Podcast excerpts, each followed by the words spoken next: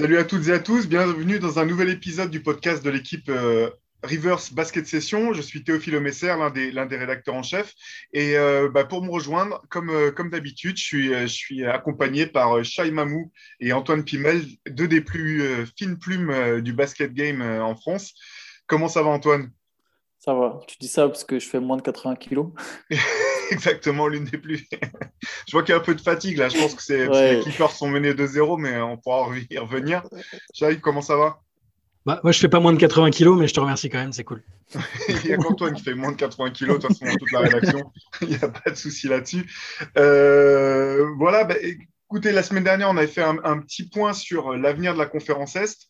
Euh, cette semaine, on va vous proposer un point sur l'avenir de la conférence Ouest, où les choses ne sont pas plus établies qu'à l'Est. C'est vrai que j'ai rarement le enfin, j'ai pas vraiment de souvenir récent là de, de périodes où euh, les deux conférences en même temps étaient autant en flux, euh, avec des équipes émergentes, des, des équipes qu'on pensait être des cadors qui, qui baissent de pied ou qui semblent, qui semblent un petit peu en difficulté on, va commencer, je pense, c'est un peu impossible de faire autrement, par euh, cette euh, série de playoffs euh, finale de conférence Ouest entre les Suns et les Clippers et cette équipe de Phoenix qui finalement n'en finit pas de surprendre. à l'heure où on vous parle, donc ils mènent 2-0 avec, enfin 2-1 si on compte le nez cassé de, Devin Booker, ça fait 1 pour les Clippers, mais sinon deux victoires au, tableau d'affichage on peut peut-être commencer comme ça, même si je, me doute un petit peu de la réponse. Est-ce que même euh, à l'issue de, des demi-finales de conférence, vous imaginiez l'un ou l'autre, ou l'un et l'autre, que Phoenix pourrait démarrer cette série face aux Clippers de cette manière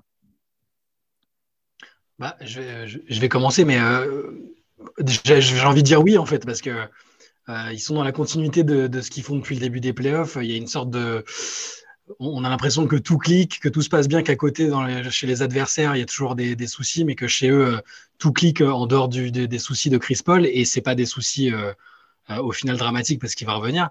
on a l'impression qu'il y a tout, tout, va bien et tout est fait pour, que ça fonctionne pour eux, et, du coup, ça ne m'a pas surpris parce qu'on parle de Clippers sans Kawhi et qui, même avec leurs atouts, sont pour le moment pas encore capables de bah, de gêner une équipe qui, marche sur l'eau. Phoenix, euh, pour moi, marche sur l'eau. Quand tu vois la fin de match du, Game 2, euh, leurs stars font pas un match fabuleux et, derrière, euh, bah, ça, ça, gagne collectivement.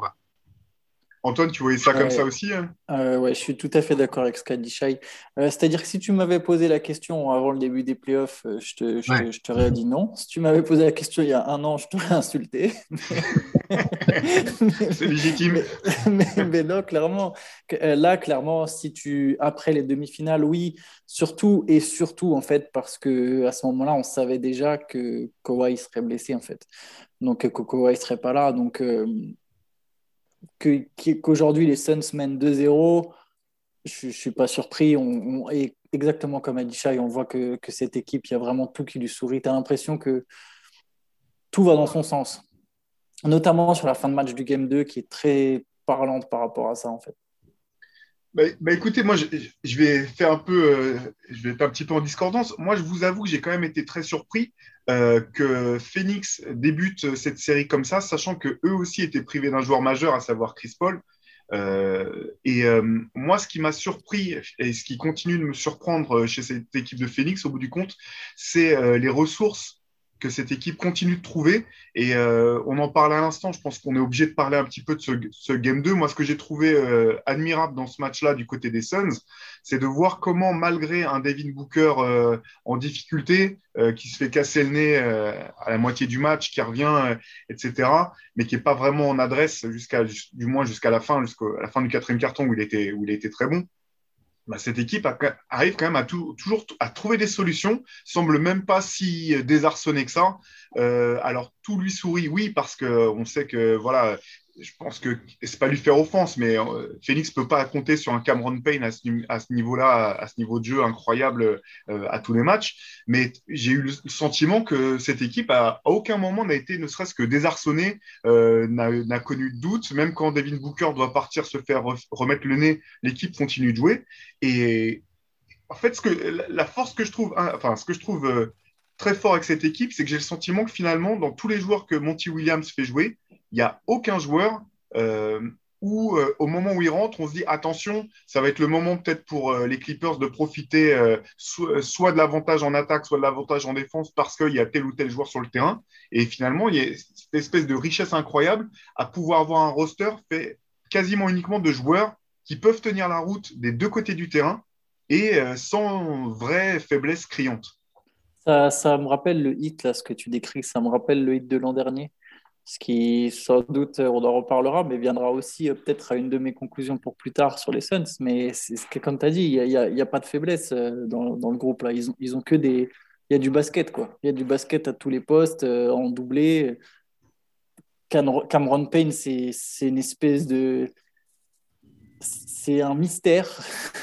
Comment ce gars-là qui était à deux doigts de sortir de la ligue mais il joue en Chine, même pas. Enfin, il était en dehors du. Il est sorti. Ligue, la Chine. Ouais, ouais. ouais, il joue en Chine. Ah, bah, tu vois, j'avais. Ça me semblait tellement évident que j'avais oublié, mais ouais. le, le, le, gars, il renaît.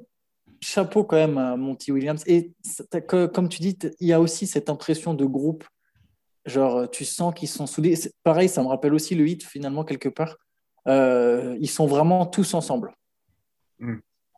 Et du coup, c'est quelque chose qui c'est quelque chose qui s'est euh, qui découle de, de ce qui s'est passé pour eux dans, dans la bulle l'année dernière au final parce que ils ont fait un, ils ont fait une bulle incroyable 8-0 si je dis pas de bêtises euh, avec une partie du groupe actuel en fait et on a l'impression que qu'ils sont que le groupe s'est soudé à ce moment-là et qu'ils ont commencé à prendre confiance en, en leur capacité et, d'une saison à l'autre la, la, métamorphose a été, a été incroyable en fait. C'est le premier déclic ouais, je pense. Non, il y, a clairement de ça. Et c'est vrai que la semaine dernière, bon, c'était au sujet des, des, euh, Bucks, ça me fait penser à ça. On parlait du problème de création.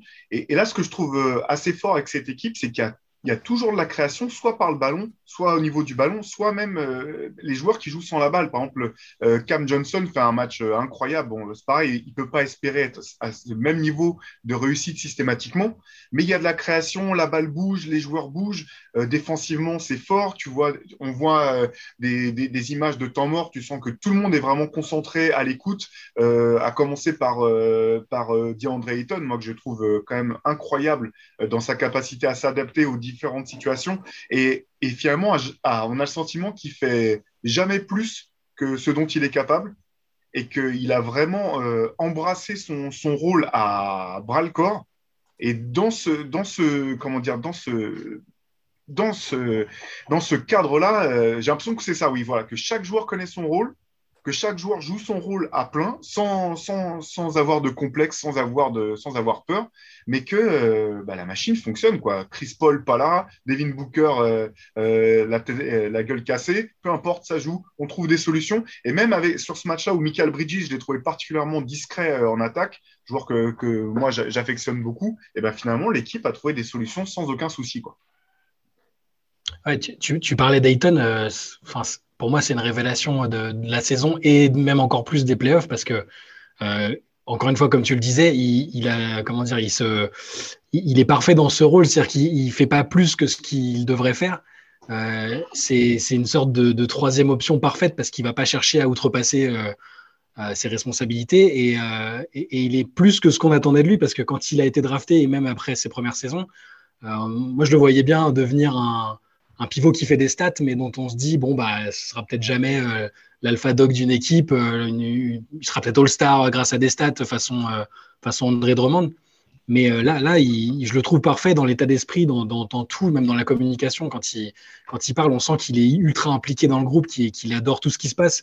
je reviens à l'anecdote que j'avais sortie, je sais plus, dans l'épisode précédent ou celui d'avant, où il avait fait des saltos, euh, il avait fait des saltos en apprenant que Chris Paul arrivait parce que c'était son rêve de jouer avec un leader comme ça. Et, et lui, il voilà, pour moi, c'est, ça contribue aussi à, la, réussite actuelle des, des Suns.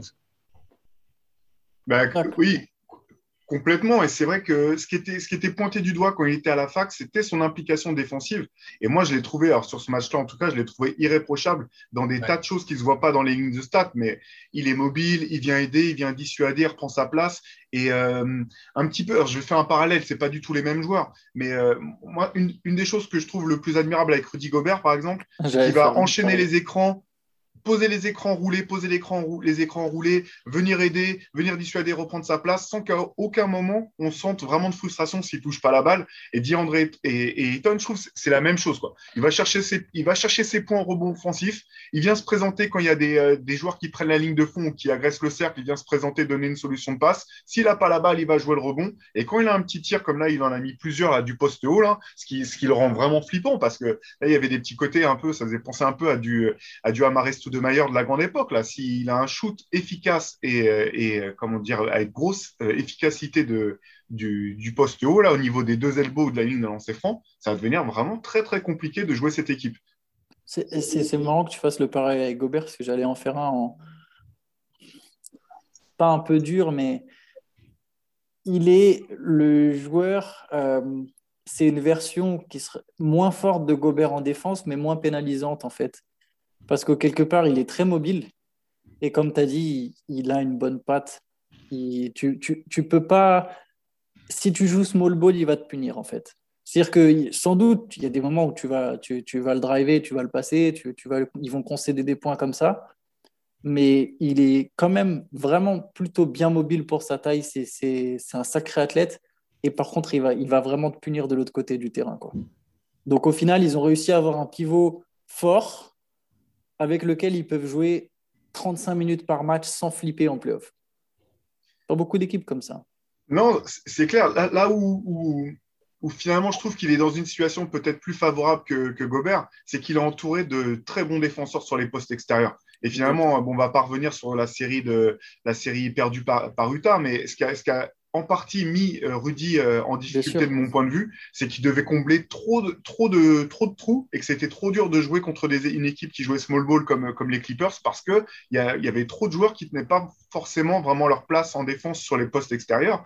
Et euh, j'allais y venir, mais Devin Booker, moi, j'avoue que je ne pensais pas forcément qu'il avait, je ne parle pas des ressources pour défendre comme il le fait, mais l'envie pour défendre comme il le fait à tel point que c'était même un peu dans, à, l'extrême, à, la fin du match, là, il prend, je sais plus si c'est sa quatrième ou sa cinquième faute, il la prend en voulant contester un, déplacement de, de, Paul George. Limite, euh, on a envie de lui dire, euh, à ce moment-là, euh, tu, défends bien, mais là, euh, laisse-le laisse -le passer, c'est pas grave, prends, prends, pas ta faute. Et, finalement, je trouve que l'exemple qui est donné par Chris Paul, par Devin Booker, par tout le monde, là, et, puis aussi les capacités de ces joueurs, hein, parce que euh, c'est mobile, ça, Michael Bridges, bon courage pour passer ce mec-là, vu l'envergure de bras de, folie, vu les jambes des, de Cam Newton et, compagnie qui, sort, qui sortent du banc cette équipe, elle défend bien, elle attaque bien. Je la trouve euh, de plus en plus dangereuse euh, à court terme. Là, pour ces playoffs, on en parlait un petit peu en préparant le, podcast avec euh, Chai et Antoine. On pourrait y revenir, mais pour la suite de ces playoffs, je pense qu'ils ont une vraie chance à jouer pour, être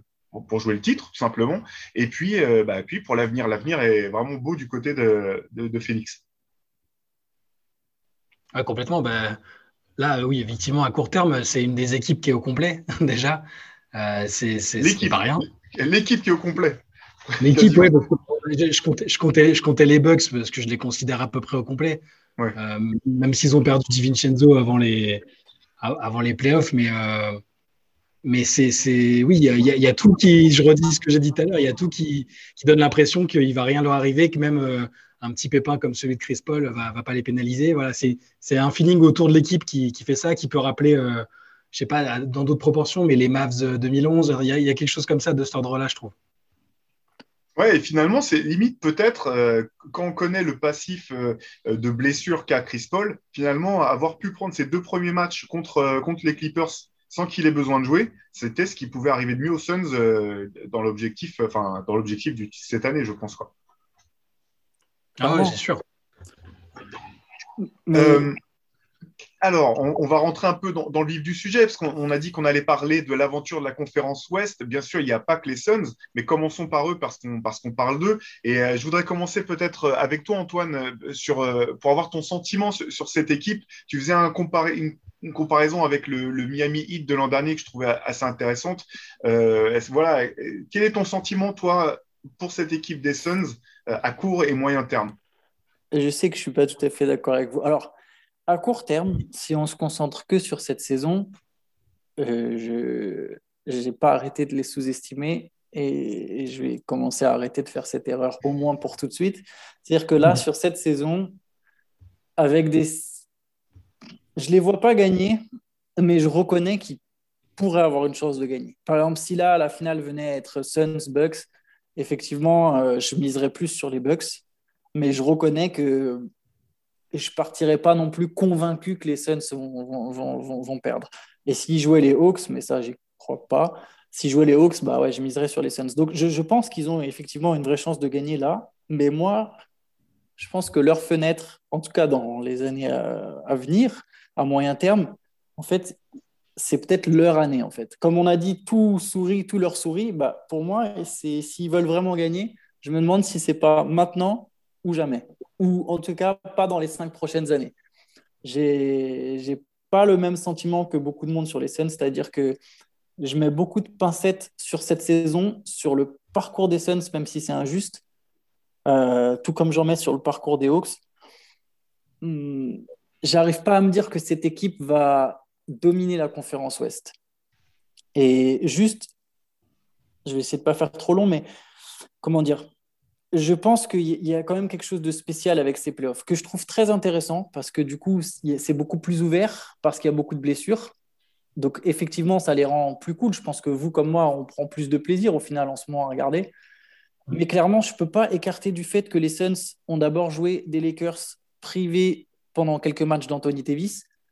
Que avant qu'Anthony Davis se pète, il y avait 2-1 pour les Lakers, sachant que les Lakers eux-mêmes n'étaient même pas vraiment à 100% parce que LeBron revenait d'une très longue blessure, de la plus longue blessure de sa carrière, que Davis revenait de blessure, que au-delà des blessures, il y avait clairement un problème à Los Angeles qui dépassait le cadre de la santé, mais qu'au sein du groupe, il y avait même un problème dans le groupe sur la gestion des égaux, sur la gestion du cadre monde, etc. Donc, malgré ça, donc ils sortent cette équipe-là après avoir été menés 2-1. Mais clairement, pas la même équipe de Los Angeles. Ensuite, ils sortent les Nuggets 4-0, ce qui pourrait te laisser penser qu'ils les ont dominés. Mais il faut pas oublier d'un truc, c'est que Denver, ils étaient privés de Jamal Murray. Et surtout, ça fait trois mois qu'ils sont privés de Murray. Et que du coup, ça fait trois mois que les Nuggets, ils essayent de se dépasser comme des dingues pour finir, pour finir dans le top 3 à l'Est. À l'Ouest, pardon, qu'ils avaient plus d'énergie, plus de jus. Bon, ils les sortent, c'est presque logique. Et là, maintenant, ils s'apprêtent à peut-être battre des Clippers, qui, on oublie, ils jouent sans leur meilleur joueur. Et c'est pas juste les Suns, ils jouent sans leur leader. Les, les, Clippers, ils jouent sans Kawhi Leonard, qui est à la fois leur meilleur joueur, leur, euh, leur meilleur défenseur, et sans Ibaka, leur troisième meilleur joueur. Donc, même si je pense que leur parcours, il a beaucoup de mérite et que c'est autant le fruit de, de leur succès, c'est aussi un peu le fruit des, échecs des autres et, des blessures de chacun. Moi, je pense que, oui, oui, de toute façon, c'est des playoffs très particuliers. Il n'y a jamais eu autant de, stars ou de all-stars qui se sont blessés de cette manière-là et qui ont été ou diminués ou absents. Euh, mais je, trouve aussi que ça ne doit pas occulter du coup ce que, ce que font les Suns. Et il y a, eu d'autres années où, euh, bah, des équipes un peu inattendues ont profité de circonstances favorables, euh, d'un bon parcours pour, pour y arriver. Et, du coup, la réponse à la question, parce que là, si Phoenix est, champion ou va en finale, enfin peu importe, là, dans tous les cas, on est tous d'accord pour dire que la saison, elle est réussie, euh, quoi qu'il arrive maintenant, même si ce sera peut-être frustrant pour les fans s'ils se font sortir par des Clippers sans Kawhi. Euh, là, en fait, la réponse, on l'aura l'année prochaine parce que l'équipe, elle sera attendue. Euh, elle sera peut-être d'ailleurs pas beaucoup euh, changée, quoi qu'il arrive, parce que on a vu que ça fonctionnait comme ça. Euh, non, mais ils vont, ils vont sans doute essayer de se renforcer dans tous les cas, de, de, de montrer que, que maintenant c'est une équipe qui compte, etc. Mais là, la réponse, elle va arriver l'année prochaine quand ils seront attendus et qu'on pourra pas dire euh, oh, bah, les Suns, ils sont bien mignons en saison régulière, mais on s'en fout, en playoff, euh, en playoff ça fera pas un pli, c'est pas grave. C'est le même constat pour les Hawks, là, on parle pas d'eux cette semaine parce que c'est déjà fait, mais là, c'est pour ça que même si je trouve que tu as, effectivement raison, de toute façon, c'est indéniable, on, se souviendra de ces playoffs-là comme ceux post, euh, post grosse période de pandémie avec euh, toutes les blessures, etc. Euh, mais je suis pas sûr que ça veuille dire que c'était qu'une année. ça peut être le départ. Ils, ils peuvent avoir profité de ça, de cette période-là, pour lancer vraiment une belle période, je trouve. Ouais, je, suis un petit peu d'accord avec Shai pour, différentes raisons. Bah, d'une part parce que alors tout ce que tu soulignes est vrai, Antoine, bien entendu. La question que, je me pose malgré tout pour les Lakers et les Clippers, c'est de savoir si euh, les, problèmes qu'ils ont rencontrés ne sont pas au, bout du compte des problèmes structurels qui peuvent se reproduire à l'avenir. LeBron est vieillissant, Anthony Davis est souvent blessé. On sait que le reste de l'effectif est quand même pas au top et que l'équipe, elle, était construite pour fonctionner à condition que LeBron et Anthony Davis soient à 100% en playoff, ce qui, est de, qui sera de moins en moins une garantie. Euh, du côté des Clippers, Là, euh, ils, font les finales de conférence enfin, euh, dans des circonstances un peu rocambolesques finalement, mais il y a c'est, déjà une réussite quand, quand, on est les Clippers. Mais on sait aussi que c'est une équipe voilà, qui jusqu'à présent, même si les joueurs n'étaient pas les mêmes, les coaching staff n'étaient pas les mêmes, qui a souvent déçu en playoff. Denver, il y avait la, effectivement, pour moi, c'est la grande, la grande, la grande question, c'est Denver parce que à partir du moment où ils ont, où ils ont fait venir Aaron Gordon, moi, je pensais même qu'ils avaient les armes pour vraiment être des contenders pour gagner le titre dès cette année. Donc, à voir dans quelle mesure elle va revenir, comment va évoluer l'équipe. Mais Phoenix aujourd'hui, j'ai le sentiment qu'ils ont euh, prouvé déjà que leur méthode fonctionnait avec Monty Williams, avec ce groupe. Ils ont plein de, jeunes joueurs qui sont vraiment d'un niveau très intéressant, donc qui peuvent permettre euh, de rentrer dans le cadre d'un échange ou autre si jamais euh, l'équipe voulait se renforcer. Euh, si les Suns font, une finale, ce, qui, pour l'instant est plutôt bien, bien embarqué, je serais très très surpris que Chris Paul ne reste pas dans cette équipe de Phoenix. Et avec Chris Paul et un, et un Devin Booker un DeAndre Ayton qui est encore sous contrat, euh, il doit lui rester encore au moins une saison avant de pouvoir, euh, de pouvoir euh, jouer sa prolongation ou quelque chose comme ça.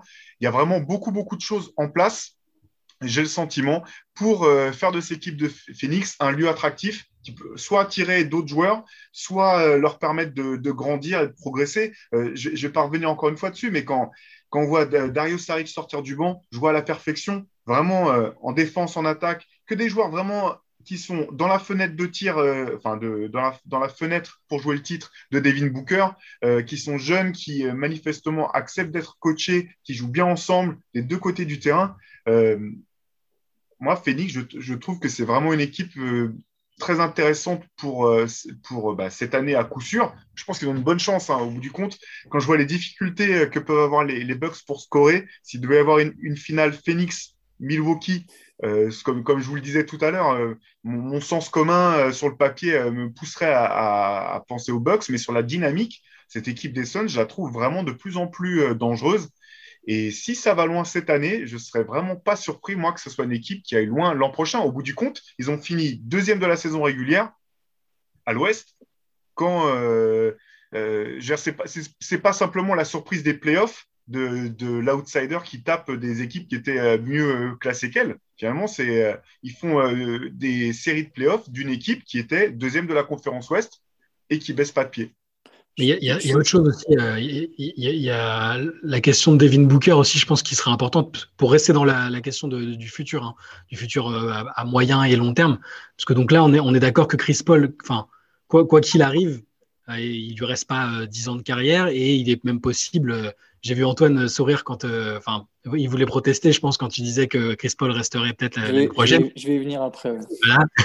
Euh, en fait, ça va aussi dépendre de quel joueur est Devin Booker quand il n'a pas Chris Paul à côté aussi, parce que euh, pour l'avenir, hein, parce que là, sur le moment, c'est parfait, les deux sont magnifiquement bien trouvés. mais est-ce que c'est vraiment une superstar capable d'entraîner tout un groupe sur saison régulière plus playoff euh, tous les ans euh, à partir de maintenant parce qu'il a progressé Ou est-ce que euh, ne pas avoir ce, vétéran à côté, Hall of Famer, va, va pas changer un peu la donne et, voilà, on va, on va, voir quel genre de joueur c'est et quelle est sa, sa, place dans la hiérarchie aussi. Pour moi, ça, ça, compte beaucoup pour l'avenir. Mais moi, moi je, je, vais vous dire, c'est-à-dire quand en fait tout dépend encore une fois de comment on définit exactement ce que ça veut dire l'équipe du futur. C'est-à-dire que même si les Suns gagnaient le titre cette année, ce qui encore une fois, je pense, est plausible, même si les Suns étaient champions, je pense que ce serait le coup d'une fois. Que serait le... Ça ne veut pas dire que je ne les vois pas être forts dans le futur. Je pense que ça serait toujours une équipe compétitive à l'Ouest. Mais j'arriverai pas à me dire, même s'ils étaient champions, c'est eux les favoris. Il, arrive dans l'histoire des fois qu'il y a des équipes qui gagnent une fois. Et de toute façon, il suffit d'une bague. Si tu as une bague quelque part, j'ai presque envie de faire le même constat pour Giannis, même si j'ai un constat, euh, le même constat pour les Bucks, même si j'ai pas du tout la même vision des Bucks que des Suns. C'est-à-dire que de toute façon, si tu gagnes une fois, après, tu peux te planter dix ans de suite. Au moins, tu pourras dire à la fin de ta carrière, surtout dans notre époque, ah bah j'ai gagné. mais je pense vraiment que les Suns, sur le futur, déjà, il y a une chose. Pour, pour parler de Chris Paul, Kawhi Leonard s'est barré après un titre. Je ne dis pas que Chris Paul va le faire, mais c'est possible. Tu vois, c'est pas quelque chose, c'est plus acté. Chris Paul, il n'a pas choisi de venir à Phoenix. Faut, Je pense qu'il ne faut pas l'oublier. Il ne l'a pas choisi. Il a été transféré là-bas. Je pense qu'évidemment, avant qu'il soit transféré, on lui a dit Ouais, est-ce que ça te va? Il a dit ou non, mais ça faisait certainement pas partie de sa liste de destination de base. Si on lui avait dit Donne-nous les équipes dans lesquelles tu vas aller, je suis sûr, et je crois même que c'était sorti, qu'il n'y a pas Phoenix dedans, à la base. Imaginons maintenant qu'il se plante, qu'il ne gagne pas. Chris Paul, il a 36 ans. Il y a un moment où le gars, il aura envie de gagner une bague. Il y a la perspective d'aller jouer avec son pote LeBron James aux Lakers. Il est free agent cet été, Chris Paul. faut pas l'oublier, il peut devenir free agent. Il va sans doute renoncer à sa dernière année de contrat. Apparemment, il veut signer un contrat plus long. Il voudrait 30 millions par an. Les Lakers, ils peuvent lui donner. Les Lakers peuvent lui donner. Lui, il voulait à un moment retourner à l'Est. N'importe quelle équipe de l'Est peut lui donner. Je pense que le temps presse pour Paul. Je pense qu'il a envie de gagner un titre.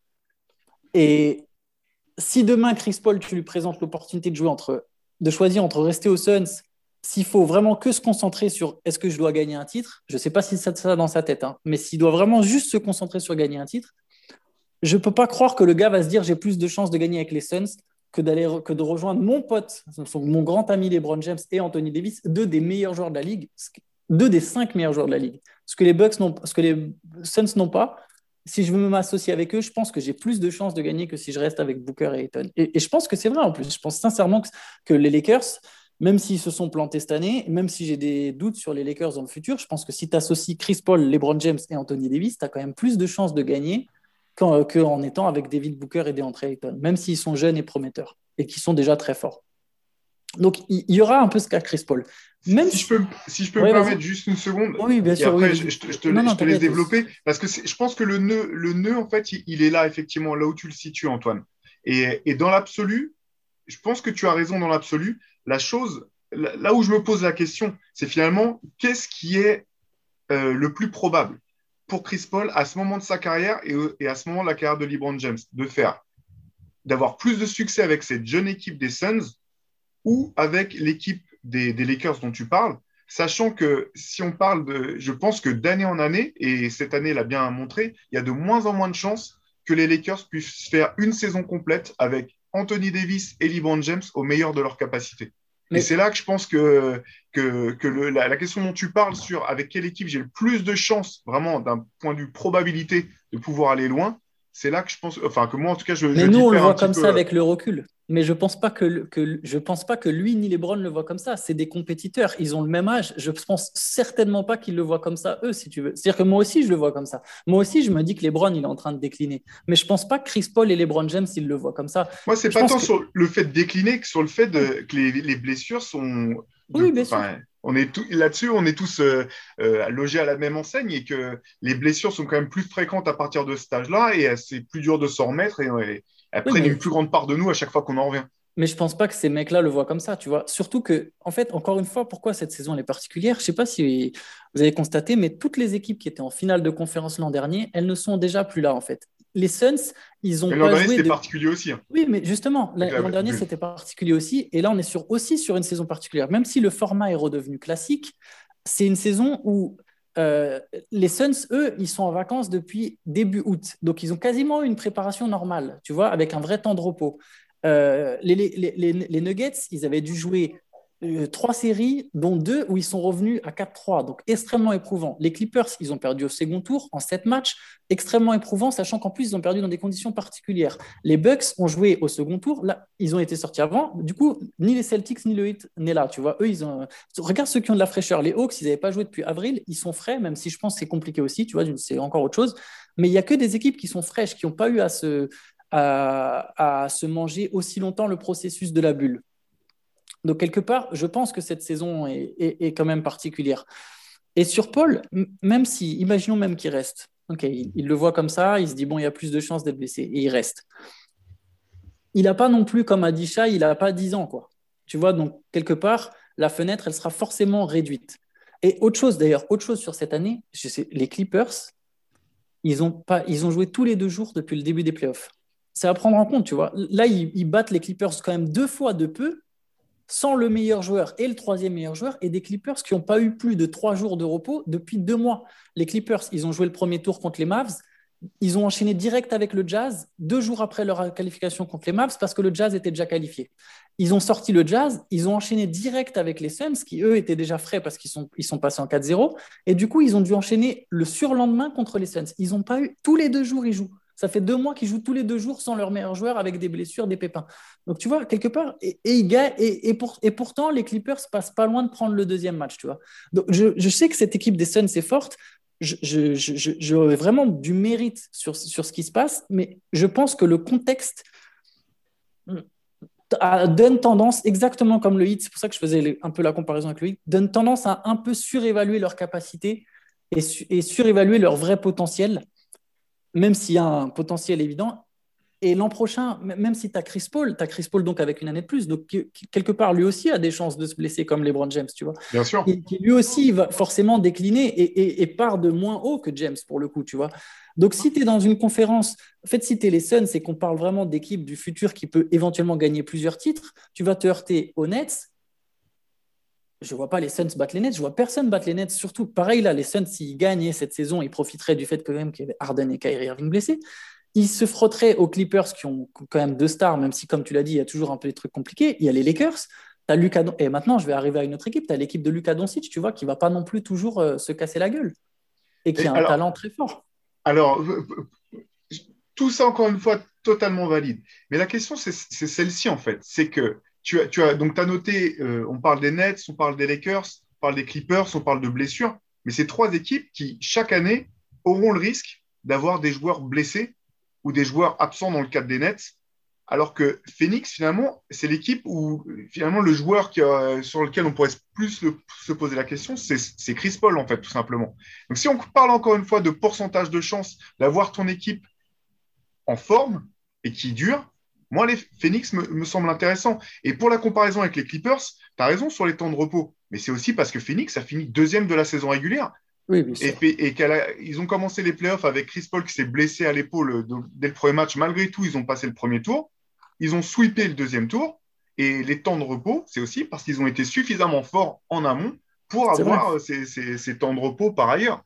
Donc, euh, effectivement, et pour en revenir à ces deux premiers matchs de la série des Clippers, moi j'ai trouvé que les Clippers avaient bien joué. Notamment ce deuxième match, j'ai trouvé qu'ils avaient, euh, euh, honnêtement, j'ai trouvé qu'ils avaient très bien joué ce deuxième match, qu'ils avaient trouvé des solutions pour revenir, pour pas se laisser distancer. Mais Phoenix aussi, leur manquait leur meilleur joueur, comme il manquait leur meilleur joueur. la question se pose. L'un de leurs joueurs les plus importants, en tout cas, celui par lequel le, gros du jeu passe. Et, dans ce deuxième match, il y a un moment dans le troisième quart-temps où il y a, je sais pas, trois, quatre possessions, voire cinq possessions de suite des Suns qui sont balancés un peu n'importe comment. Tu sais que s'il y avait eu Chris Paul, il y en aurait eu une maximum, et derrière, on s'est revenu sur des choses euh, plus, euh, plus comment dire, plus posées, euh, mieux, mieux maîtrisées.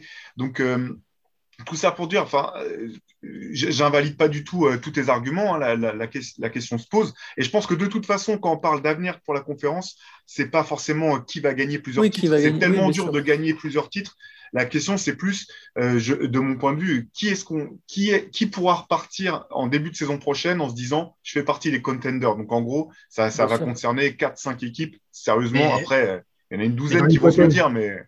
Oui, mais là, dans l'hypothèse où, euh, où Chris Paul euh, n'est pas là l'année prochaine, est-ce qu'on ne peut pas se dire de façon optimiste que là, le noyau qui s'est formé entre, on va dire, Booker, Ayton, Michael Bridges, a, bénéficié de, l'expérience avec Chris Paul, a pris suffisamment de maturité et d'expérience en playoff, euh, et que euh, le front office va s'arranger pour utiliser bah, du coup l'argent qui va découler du départ de Chris Paul euh, en termes de masse salariale pour construire une, continuer de construire une équipe autour de ça et que ce noyau est suffisant. On peut, on peut aussi se dire que Phoenix, voilà, en, partant de l'expérience Chris Paul, va, va, va continuer à grandir. Alors, oui, tu as, raison. C'est vrai que moi, par contre, pour le coup, si Chris Paul devait partir, j'aurais pas la même confiance euh, en cette équipe pour l'an prochain. Je pense que le, scénario idéal pour les Suns, bah, c'est bien sûr de gagner le titre cette année et de faire venir par, euh, par trade ou euh, d'attirer un, autre joueur d'impact qui vienne faire une espèce de mini Big Three en gardant une partie des, jeunes et des joueurs de complément qu'a Phoenix. Pour moi, je pense que c'est ça le scénario idéal pour, pour Phoenix. Mais c'est là où moi je pense que c'est pas possible. En fait, c'est pour ça, si on parle de candidats, moi j'ai une vision assez limitée du truc et c'est vrai que ces playoffs me donnent peut-être tort, mais je suis d'avis qu'au final, dans la très large majorité des cas, tu gagneras un titre NBA si tu as un des cinq meilleurs joueurs du monde. Et les Suns n'en ont pas. Donc à partir enfin pour moi, Booker en tout cas n'y est pas encore. Je le mettrai vraiment pas dans le top 5 NBA. Tu peux même monter à top 8 je pense qu'il est très fort. Par contre, je suis intrigué de ce qu'il peut devenir. Effectivement, ça devient une espèce de James Harden avec. Euh, il a un côté, je trouve, hardenesque, mais en différent. Mais il y a quand même une petite touche de, James Harden dans son jeu. S'il devient un joueur aussi fort, aussi impactant, là, effectivement, euh, je, basculerai beaucoup plus facilement les Suns dans cette catégorie. Mais je trouve qu'aujourd'hui, bon, voilà, ils n'ont pas de, top 5 players c'est peut-être la saison dans laquelle tu peux gagner sans un top 5 player, c'est peut-être cette saison, mais sur le futur, je pense que la logique va, se refaire. Tu vois, au final, souvent, si tu regardes les champions en titre, bah voilà, tu as un des meilleurs joueurs du monde. Les Suns ne l'ont pas, même si Chris Paul restait, je ne le mettrais pas non plus dans, ce gratin. Et je ne pense pas qu'en fait les Suns soient en mesure d'attirer un joueur comme ça. Et ce que je veux dire par là, c'est que tu peux te renforcer à, la marge, mais ça reste une ligue, qu'on le veuille ou non, où c'est les superstars qui font gagner. Et c'est comme ça, c'est chiant, ça, fait de la peine, ça, peut énerver, on peut, on peut être frustré avec ça, mais la, logique montre quasiment chaque année qu'il faut des superstars pour gagner. Et aujourd'hui, si tu es une superstar, je ne pense pas que tu aies envie d'aller à Phoenix, parce que je ne pense pas que tu aies envie forcément de t'associer à Devin Booker. Et c'est même pas envers Booker que je dis ça, c'est que si tu es un top name de cette ligue, pas tu vas arriver dans une franchise où c'est et ça c'est quelque chose dont m'a parlé Julien Detutner, je, notre collègue à qui je, rends hommage. T'as pas forcément envie de venir dans une franchise où Booker va déjà être le visage, où tout va tourner autour de lui, tu vois. Kevin Durant, il a essayé de le faire avec Curry. Au final, il l'a mal vécu. LeBron l'a fait 8 aussi. Ouais, mais avec. Ça fait quand même deux, deux joueurs qui étaient peut-être dans le top 2 des meilleurs joueurs de la ligue, qui ont choisi de rejoindre une autre équipe qui avait déjà gagné mais avec son pote, avec son ami. Donc en fait, ce qu'on voit aussi, c'est que c'est les amis qui s'associent. Aujourd'hui, les amis de Devin Booker, c'est D'Angelo Russell et Carl Anthony Towns. Si Towns il vient à, forcer son transfert pour dire je vais aux Suns, que les Suns ils craquent pour faire plaisir à Booker et qu'il lâche Ayton contre Towns, au plus aucun d'entre nous ne met les Suns parmi les favoris. Mais ça, ouais. ça, ça serait une autre discussion parce qu'après, il faudrait réfléchir aussi de est-ce que ça serait vraiment le meilleur deal possible pour, pour Phoenix et de est-ce que la, venue de, moi, tel que je vois les choses, alors, euh, c'est vrai que l'histoire te donne raison sur euh, le fait qu'il faut un top 5 joueurs dans, ton équipe euh, pour pouvoir gagner, même si bon, les, Spurs, il y a quelques, il n'y a pas si longtemps encore, ont montré qu'avec une agrégation de talent, tu pouvais le faire. Parce que quand ils gagnent le dernier titre avec Kawhi, Kawhi n'est pas encore dans le top 5 des meilleurs, joueurs, des meilleurs joueurs de la ligue. Et donc, effectivement, je ne pense pas qu'il y ait une fenêtre pour Phoenix pour faire venir un des top 5 joueurs de la ligue.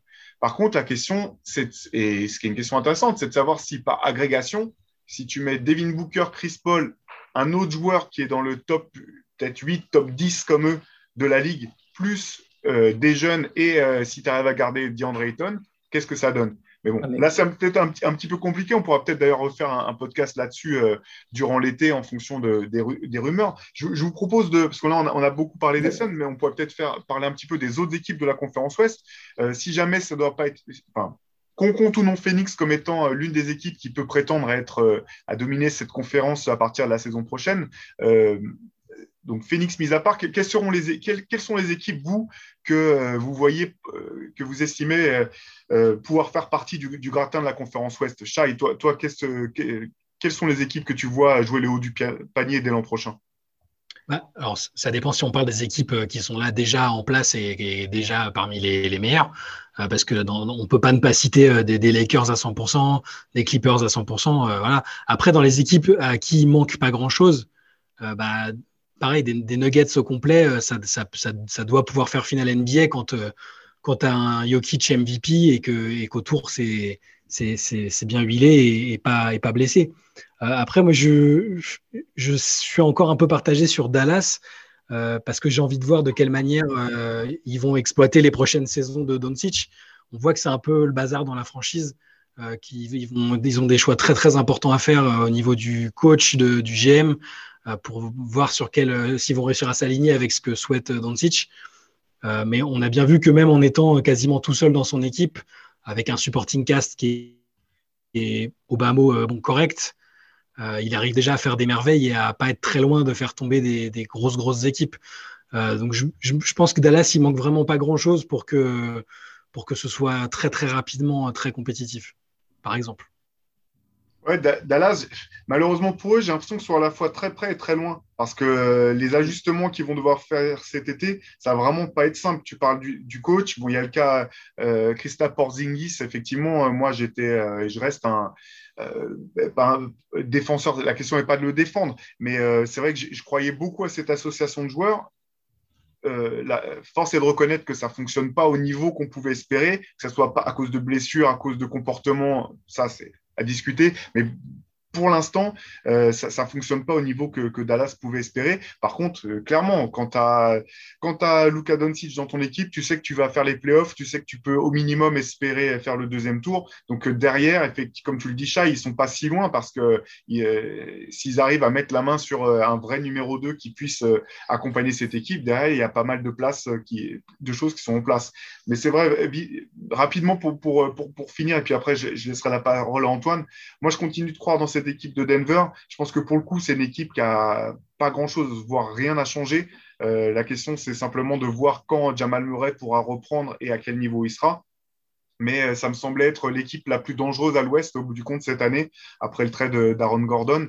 Donc, euh, gros coup dur pour eux parce que finalement, ils n'auront pas pu voir en playoff si effectivement ils avaient tout ce qu'il fallait pour aller jusqu'au bout. Et ça, ça, risque de leur faire perdre un petit peu de temps. Mais euh, ouais, je, m'attends à un retour très fort de Denver à, condition que Jamal Murray puisse revenir euh, au plus vite et dans les meilleures conditions.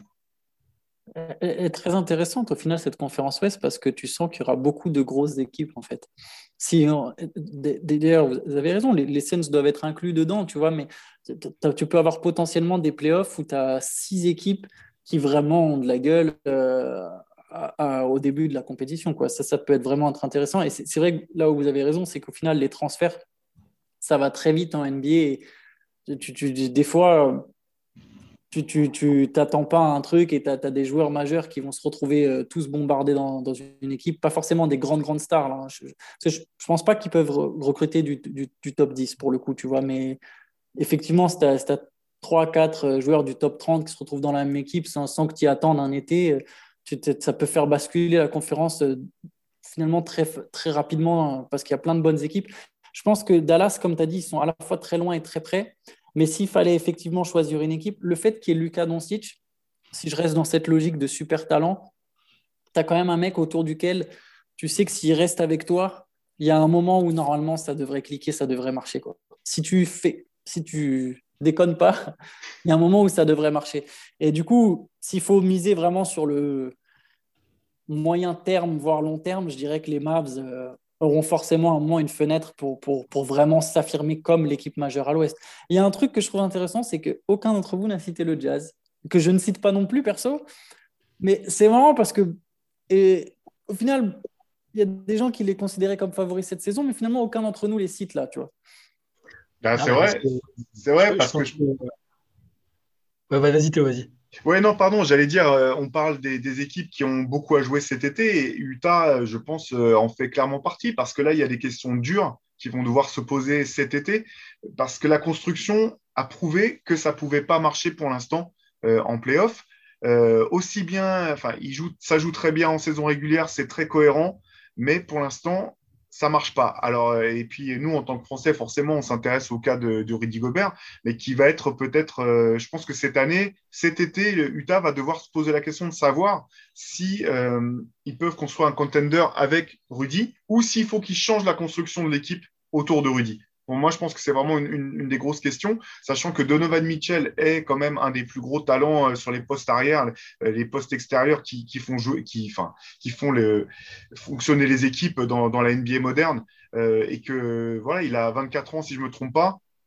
Lui, il a une fenêtre qui est encore euh, relativement grande, mais je ne suis pas sûr qu'il accepte non plus de repartir par une case de reconstruction, ou sinon, euh, ou à, moins qu'on lui donne des, garanties solides que, et claires que c'est juste une petite étape avant de repartir vers le haut. Mais Utah, je ne les ai pas cités moi personnellement directement parce qu'il y a pour moi trop de questions autour de cette équipe et j'ai trop de mal à savoir précisément quelle équipe du Jazz on va retrouver en début de saison prochaine. Chag, excuse-moi, je t'avais interrompu. Euh. C'était à peu près la même chose que toi, en fait. C'est juste que je pense que si on les cite pas spontanément, même si on les considère tous comme une des meilleures équipes, au moins en saison régulière, euh, c'est peut-être parce que euh, dans la, logique de ce que tu disais, Antoine, tout à l'heure, je ne sais pas si on arrive à, si on identifie un, top 5 talent de la ligue dans leur équipe, parce que c'est ce qu'a ce fait Mitchell au scoring, c'est super fort. Ce que fait Rudy en défense, on adore ça. Mais euh, c'est vrai qu'il n'y a pas le star power qui, fait qu'on on, est sûr que les Mavs vont avoir une fenêtre à un moment. On se dit, bah, avec Doncic, c'est un tel talent générationnel qu'il ne faut pas grand-chose et c'est et, c'est parti, ça peut battre tout le monde. Le jazz, on a l'impression qu'il faut que tout clique absolument parfaitement, euh, que collectivement, parce que c'est un collectif avant d'être euh, des individualités, parce que la preuve, c'est qu'ils avaient personne de bien classé au MVP, que qu'on encense toujours le collectif, et puis tout le monde ne peut pas être les Spurs et jouer de manière magique sur une saison pour, euh, pour aller choper un titre. Donc je pense que ce que tu dis est très vrai, euh, Théo, sur, le, sur les questions qui vont devoir se poser sur la construction. Euh, Rudy a signé un très gros contrat. Je pense qu'il y a toujours des sceptiques à son sujet, malgré ses 14 000 titres de, de meilleur défenseur. Donc c'est pour ça qu'on ne les cite pas spontanément comme une équipe qui va grimper jusqu'au sommet. Quoi. Ça me fait penser que sur les Spurs 2014, ça mérite un podcast, mais je trouve que c'est un moins bon exemple que les Pistons 2004. Il y a quand même quatre Hall of Famers dans l'équipe, euh, en comptant Kawhi. Un coach Hall of Famer voit le meilleur de tous les temps. Et même si Kawhi n'était pas top 5, c'est vrai, je suis entièrement d'accord avec toi, au final, ils, ont eu un joueur qui est devenu top 5. Voilà, je tenais juste à faire cette parenthèse qui m'était chère non, mais tu as, totalement raison. C'était juste qu'il n'y en avait pas forcément un, ou alors il était déjà, sans qu'on s'en rende compte, qui était dans le top 5 euh, du, moment. Mais oui, non, non mais tu as, tout à fait raison. Non, mais toi aussi, c'est clair que tu as raison, mais c'est juste que ça me tique en fait cet exemple des Spurs à chaque fois. Et autre équipe, c'est marrant. Est-ce que vous pensez que les Pélicans. J'allais, c'est marrant, j'allais le dire. J'allais dire. Ils ont le moyen de s'inviter ou pas? Bah, euh, ils vont changer de coach. Euh, on a vu que Zion était quand même prêt pour, euh, faire des saisons de niveau All-Star. je pense que c'est plus, comment dire, l'alchimie s'est pas faite entre Van Gundy et le groupe parce que au niveau du talent, il y, avait, quand même quelque chose à faire. Il y avait un, peu de vétérans, un peu de jeunes All-Star, les Ingram, Lonzo Ball, c'est un super joueur. Je pense eux aussi, il manque pas, manque pas grand-chose, que ce soit un coach. Bah, en fait, ça peut, ça peut faire comme Phoenix, en fait, je pense. Euh, les joueurs sont pas les mêmes, ils n'ont pas les mêmes caractéristiques. Euh, mais tu prends Phoenix qui la saison dernière bah, va pas en playoff et, et, qui la saison suivante euh, cartonne tout et est quasiment aux portes des finales.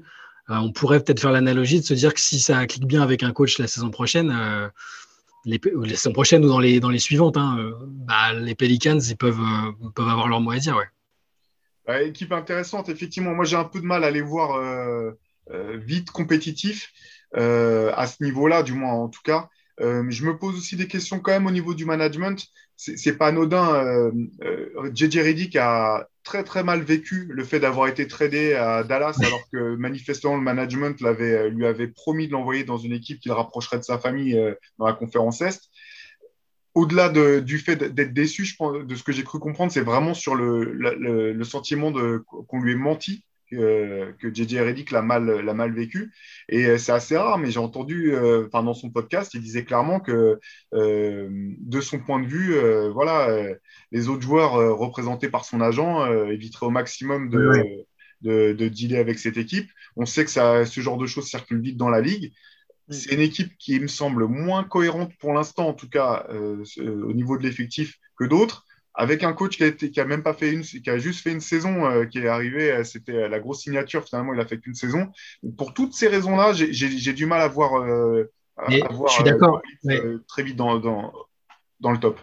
Je suis, je suis d'accord pour le, la, effectivement la mauvaise pub que Reddick peut faire, même si je ne sais pas quelle influence il, aura, il a exactement dans la ligue. Mais après, si, si, on regarde juste le franchise player théorique, Zayn Williamson, je pense qu'il a une bonne réputation dans la ligue. les gens croient, en lui, même s'il a un profil plus à l'ancienne, les, gens, les joueurs croient quand même en lui. Euh, et le GM, même si du coup il y a la mauvaise pub, euh, ça reste le mec qui a fait gagner Cleveland euh, à, l'époque avec LeBron, c'est Griffin, même si son titre, c'est pas exactement GM, je pense. Il, a, il est genre président du, des opérations Voilà, mais bon, c'est un peu lui qui va prendre le tout, voilà. Et, je, je, sais pas, j'ai l'impression qu'il peut, il manque pas grand chose non plus pour que ce soit vite compétitif en fait. Mais ce que tu as dit est, ce que as dit est très juste. Ils ont aussi, euh, il faut dire aussi qu'ils ont les, atouts pour, euh, bah, pour euh, faire des trades costauds parce qu'ils ont des joueurs, ils ont des joueurs qui ont de la valeur quand même. Ouais, ouais, ça, reste à voir, effectivement. Disons que simplement, j'ai l'impression que le, chemin vers, vers, le top de la conférence, ou du moins euh, vers, euh, mm. pour grimper, me semble peut-être moins clair que pour, euh, que pour d'autres équipes, comme on a pu parler, comme les Suns, Dallas, ou, ou même les Lakers, dont on n'a quasiment pas parlé. Au bout du compte, peut peut-être dire un, un, mot dessus. compliquer la situation des Lakers parce que finalement, peu de marge de manœuvre. Et en gros, leur, leur, leur futur euh, leur futur et leur présent, c'est la même chose. Tout, tout dépend de l'état de forme, avant tout de l'état de forme de LeBron et d'Anthony Davis. Mais je ne sais pas s'ils ont pas, beaucoup de marge de manœuvre, parce qu'en fait, euh, ils ont quand même des contre. Les Lakers, pour le coup, si on parlait d'attirer des joueurs et des stars, eux, ils ont à la fois la ville, à la fois le côté glorieux de la franchise et à la fois un joueur qui est adulé par toute la nouvelle génération. Euh, pour les bonnes ou les mauvaises raisons, peu, importe. Mais en attendant, la plupart des jeunes joueurs ont grandi en voyant LeBron euh, briller et aiment LeBron James. Et la plupart, leurs joueurs favoris en grandissant, c'était LeBron James. Et aujourd'hui, les Lakers, ils peuvent, il suffit qu'ils se libèrent de Kyle Kuzma, de Kentavious Caldwell Pop et qu'ils laissent filer Schroeder ou Harrell qui est en option. C'est quand même pas des moves très difficiles à mettre en place. Et avec ça, ils peuvent direct rajouter un gros contrat à leur équipe.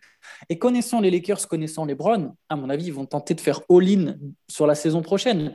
Ils vont pouvoir vraiment se reposer. On a parlé tout à l'heure des blessures, je, suis d'accord avec toi sur, sur, tout le côté, il y a plus de chances que les Clippers se blessent, que le plus de chances que les Lakers se blessent, mais en début de saison, tu peux pas non plus partir avec ça en tête de te dire, ah, on, est, en fait, on est moins fort que cette équipe, mais ils ont plus de chances que nous de se blesser. Tu vois, tu ne peux pas partir avec ça. Je, pense qu'aujourd'hui, les Suns au complet, ou, même les Mavericks ou n'importe quelle autre équipe, restent moins forts que les Lakers ou les Clippers au complet. Et, ou que les Nets, tu vois. Et, les Lakers, s'ils peuvent tenter un Chris Paul, un Bradley Bill, ça me semble plus compliqué parce que je vois pas pourquoi les Wizards seraient aussi bêtes au point d'accepter une offre des Lakers, c'est pas celle d'une autre équipe. Mais en tout cas, ce qui est sûr, c'est qu'ils vont mettre le paquet même avec un Kyle. Tu rajoutes un Kyle à ça, tu fais une année où tes stars sont vraiment reposées, où cette fois-ci tu peux la jouer plus sereine et tu arrives euh, vraiment avec une équipe forte au moment des playoffs.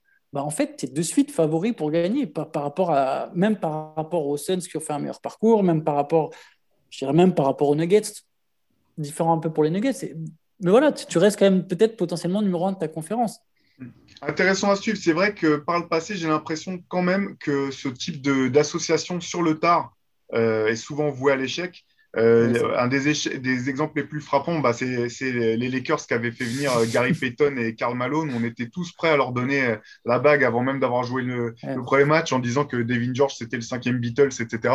Au bout du compte, pour tout un tas de raisons complexes, mais euh, principalement, de mon point de vue, parce que Karl Malone s'est blessé en playoff. Lui qui avait jamais été blessé de sa, carrière quasiment, ça n'a pas pu aller au bout. Donc, euh, tu as raison. En tout cas, les Lakers vont jouer les all-in. Il n'y a pas d'autre choix. Il n'y a pas d'autre chemin pour eux. Euh, c'est Libron veut absolument et euh, il a totalement raison essayer de gagner un titre euh, ou deux si c'est possible avant de prendre sa retraite. Donc ils vont jouer le all-in. Ça va être intéressant de voir quel type de joueurs ils peuvent récupérer effectivement. Kyle Lowry pourquoi pas Chris Paul. Moi j'ai mes doutes mais en tout cas ça aurait beaucoup de sens de, à, à des tas d'égards. C'est pas simple non plus de voir précisément quel joueur les Lakers pourraient faire venir en étant euh, réaliste en fait. Quel, joueur précisément, quel type de joueur pourrait vraiment renforcer cette équipe et serait capable, il serait, quel joueur serait capable effectivement d'attirer? Ça va être euh, ça va être intéressant à suivre, d'autant que bah, Cal Kuzma, euh, Harel, Schroeder, bien sûr des joueurs intéressants, mais dont la cote n'est pas non plus au meilleur en ce moment. Donc les Lakers ne sont pas en position de force pour négocier en mettant ces joueurs dans la balance. Pas pour un trade, pas pour un trade, mais pour une signature, par exemple. Par contre, tu peux t'en débarrasser assez facilement, tu vois, de ces gars-là au final. en les bazardant, même contre, tu rajoutes même un second tour de draft dans le lot, tu as, une franchise qui le récupère. Et si derrière, tu peux signer Laurie, ou comme voilà, je, pense que Paul serait le pro choix numéro un.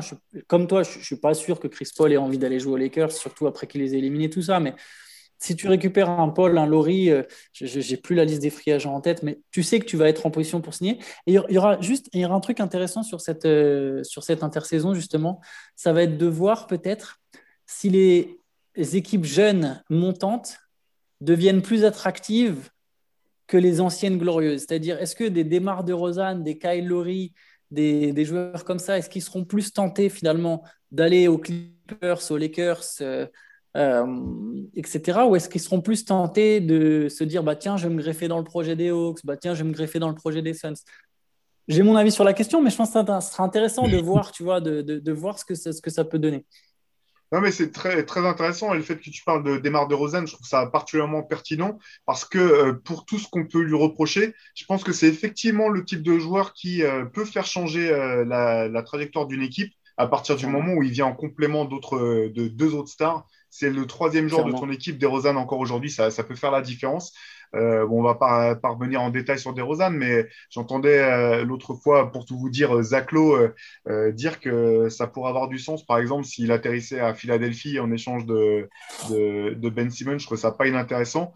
tu fais très bien de le souligner. Je pense que ça va être un des joueurs effectivement à surveiller cet été parce que les Spurs, on ne sait pas non plus. Là, c'est vrai qu'on n'a pas parlé de San Antonio, par exemple, qui n'est pas passé si loin que ça des playoffs, mais qui est véritablement à la croisée des chemins ça va être une équipe aussi à suivre. On aurait pu parler des Grizzlies qui ont beaucoup de talent, euh, euh, une équipe qui est en, pleine ascension. On n'a même pas du tout parlé des Warriors, on n'a pas parlé des qui est certainement le plus, grand, euh, le plus grand absent de toutes les équipes dont on a discuté. Là, je pense qu'il faudrait carrément faire une émission spéciale parce qu'il y a aussi énormément de points d'interrogation autour de, autour de cette équipe. En tout cas, pour, pour revenir sur ce que, ce que tu disais, Antoine, et ce que tu as souligné tout à l'heure, Chai, c'est que cette, conférence Ouest est, est C'est très dur de voir euh, qui sera favori l'an prochain. Je pense que même en début de saison, on ne saura pas forcément euh, euh, qui, est le, favori ultime de, cette conférence. Il y a plein de matchs, encore pas mal de matchs à jouer, pas mal de, décisions qui vont se prendre au niveau de la draft, au niveau de, des trades cet été. Et la saison prochaine, en tout cas, s'annonce passionnante aussi de ce point de vue-là, avec, on l'espère tous, moins de blessures ça a quand même été un des gros points noirs de, cette saison régulière, euh, très dense, très, euh, très, euh, voilà, très compacte. Mais, mais ouais, ouais, ouais, belle, belle chose en perspective. Allez, un petit, pour finir, une petite question, je vous prends au dépourvu. si vous deviez me donner deux candidats à la finale de conférence Ouest l'an prochain, quelles équipes vous donneriez? Oula. Finale de conférence Ouest euh, l'an prochain. Euh, je vais redonner. J'ai l'impression, je sais pas, je, sens bien Phoenix. Je pense que c'est le début de quelque chose, donc je vais, je vais, je vais jouer Phoenix. Et, euh, et, si on joue un scénario encore un peu marginal, et eh ben, je vais donner, pourquoi pas Memphis, ça peut être, ça peut être intéressant, qui peut, qui peut jouer le, le, rôle que Phoenix a fait cette saison, c'est-à-dire passer du statut d'équipe qui va pas en playoff à, à équipe qui se trouve merveilleusement bien. Et, et, aux oubliettes les vieilles, les vieilles équipes avec les vieilles stars et place, place aux jeunes. Voilà. Antoine, qu'est-ce que tu vois? Je vais dire Lakers Clippers parce que j'aimerais bien qu'on ait au moins une fois cette série. Mais si j'étais un poil plus réaliste, je dirais Lakers Mavericks, mais ça me fait mal au cœur de ne pas mettre les Clippers dedans. Mais euh, allez, je vais dire Lakers Mavericks. Je changerai d'avis en début de saison. moi, je vais faire complètement au bluff. Je vais dire Suns Warriors en, misant sur un retour de mon gars Clay Thompson au, sommet et sur un, trade ou deux pour, pour renforcer les Warriors. Et euh, en tout cas, voilà, bah, la suite des playoffs, vous pouvez la suivre euh, sur Basket Session. Euh, on vous décortique ça dans, tous les sens. Vous pouvez aussi euh, commander dès maintenant le nouveau numéro de Rivers qui vient tout juste de sortir de, l'imprimerie. On l'a même pas nous, nous-mêmes, on l'a pas encore reçu, mais ça devrait arriver dans, les tout prochains jours. Donc, si vous allez sur basketsession.com, vous pourrez commander le nouveau numéro de Rivers. Et dans tous les cas, avec mes camarades, on vous donne rendez-vous la semaine prochaine pour un nouveau podcast de l'équipe Rivers Basket Session. Bonne journée les gars, ciao. Ciao.